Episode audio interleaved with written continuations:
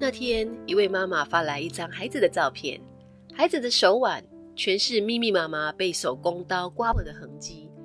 虽然是相片，还是可以清晰的看出手腕上新旧交替的伤痕。虽然不认识这孩子，但是依旧会觉得异常的心疼。更何况是十月怀胎把孩子带来这个世界的妈妈呢？利用利器割破皮肤是自残行为的普遍表现。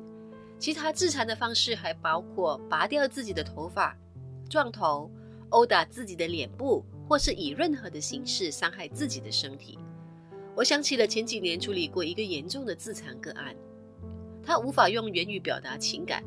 当遇到不开心的事情时，他的处理方式就是不断用手殴打自己左脸颊以及靠近眼睛的部分，最后眼睛神经线受损，造成了永久性的。视力损伤，不痛吗？当然，肯定是痛的呀。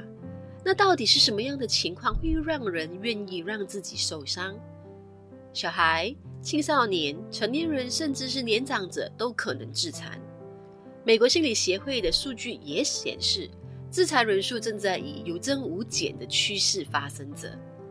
自残其中一个最大的原因就是痛到最深处。内心有苦无法表达，这样的行为自然不被家人容许。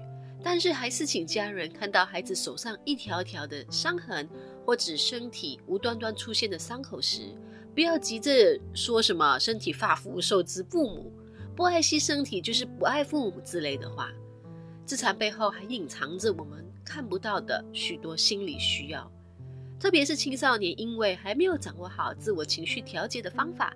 在情感爆发期，更容易以自残的行为来转移自己心里的疼痛。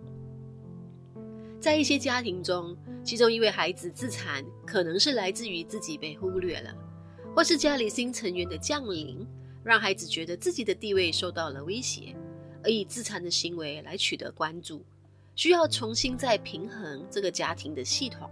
只是很多父母没有觉察到这样的功能以及孩子的需要。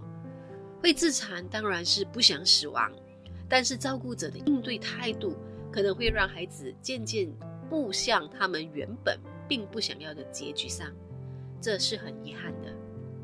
还有一些自残行为的产生是因为要寻求刺激，特别是感觉系统过度寻求的孩子，这类孩子从环境里接收到的刺激往往满足不了自己的内在需要，因此就需要以非常极端的方式进行自我的满足。不管是什么原因，每一个行为背后都有特定的功能，只是我们可否觉察，还是就一味地认为这孩子不懂事？面对自残的孩子，我们需要第一，先调节自己的情绪，再去理解孩子的行为；第二，再花多一些时间和耐心去观察孩子的情绪变化；第三，不强迫孩子说出自残的原因，因为很多时候他们也说不上。第四，不要以自己的思维模式强加在孩子身上，因为大人和小孩永远都无法有相同的生活历练。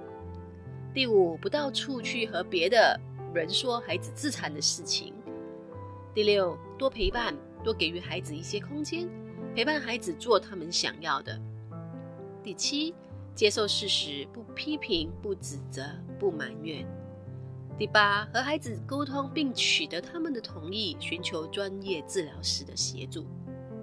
自残是一种表达方式，一种在情感上无助的表现，是需要被正视、需要被关注的。透过自残，伤口的愈合在过程中，仿佛给了自残者一种希望，更是一种无法言喻的快感。当然，更正确的方式是教导孩子正确的看待情绪，对待问题。Coffee Talk 五，一样，咖啡一杯，文章一篇，美好应对每一个挑战。